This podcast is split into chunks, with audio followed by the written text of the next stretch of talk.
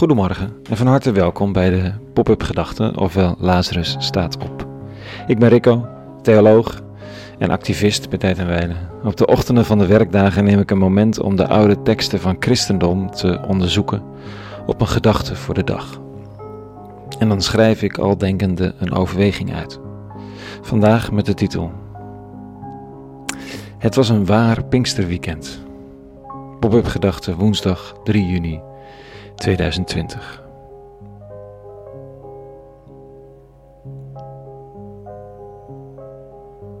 De wereld staat op zijn kop omdat er op een afschuwelijke manier een einde kwam aan het leven van George Floyd. Vele anderen voelen dat hun leven wordt bedreigd door gezagsdragers en instituten, puur op basis van hun kleur. Gisteren was het Blackout Tuesday en werd er aan de witte mens wereldwijd, de westerse mens wereldwijd, gevraagd om eens te luisteren naar mensen van kleur en zich te bekeren. Te luisteren naar hun ervaringen, wat hen raakte, waaronder ze leden en waar ze om vroegen. Die ene dag is niet genoeg, maar dat deze oproep zo breed gedeeld werd op social media, dat er zoveel mensen bij protesten aanwezig zijn, het raakt een snaar. Zo mocht het leven van George Floyd niet eindigen. Zo mag het leven van mensen niet op hun kleur gewaardeerd worden. Is er sprake van een ingebakken kwaadaardigheid van de witte mens en de westerse samenleving?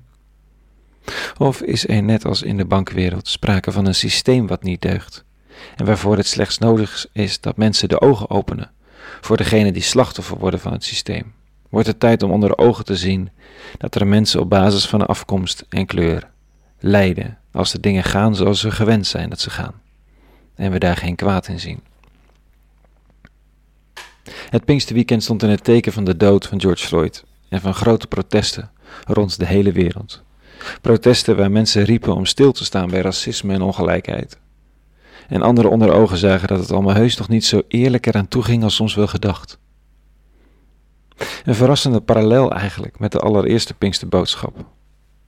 Daar was het Petrus die de samengestroomde menigte toeriep dat ze met elkaar een man hadden vermoord. Daar was zijn tekst. Ze hadden met behulp van de autoriteiten in georganiseerde woede een man onschuldig aan een kruis gespijkerd. En ook een kruisiging eindigt in een gruwelijke verstikking. I can't breathe. En door zijn dood, zo zegt Petrus, moesten de luisteraars tot het inzicht komen dat ze zich moesten bekeren. Door de handelwijze die zij gerechtvaardigd achten, stierf uiteindelijk de Zoon van God zelf. Het goede sterft als u doet wat u doet, zegt hij tot de toegestroomde menigte. Het goede sterft als u doet wat u doet. En de mensen die toestromen buigen hun hoofd en zeggen: Help ons, we hebben gezondigd. Zeg ons wat we moeten doen. Waarop Paulus antwoordt: Luister, verander uw manier van doen, ofwel bekeer u, laat dit uw vaste voornemen zijn en laat u dopen. Dan zult u vergeving ontvangen, een nieuwe geest, een nieuw enthousiasme, een nieuwe manier van kijken, denken en voelen. Blackout Tuesday maar dan anders. De parallellen liggen voor het oprapen.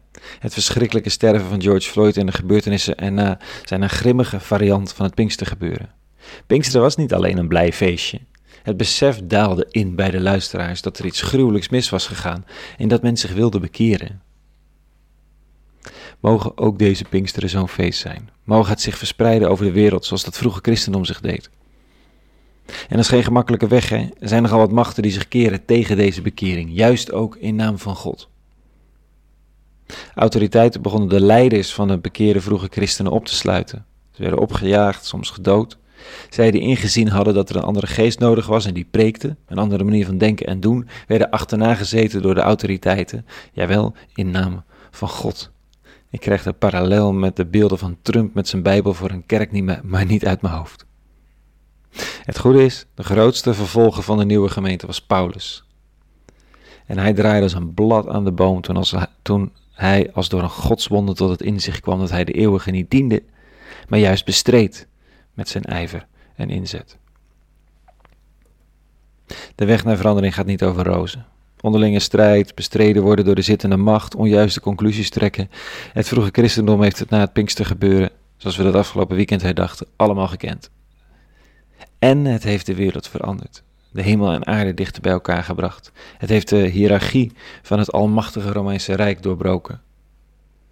En de bekeerde Paulus zegt tegen zijn leerling vanochtend, midden in de onzekerheid en chaos van die eerste jaren na Pinksteren. God heeft ons niet een geest geschonken van vreesachtigheid, maar een geest van kracht, liefde en bezonnenheid. Kracht, liefde en bezonnenheid. Een prachtig drietal om ook deze nieuwe dag weer mee te beginnen. Heb een hele goede woensdag. En kracht, liefde en bezonnenheid gewenst voor vandaag.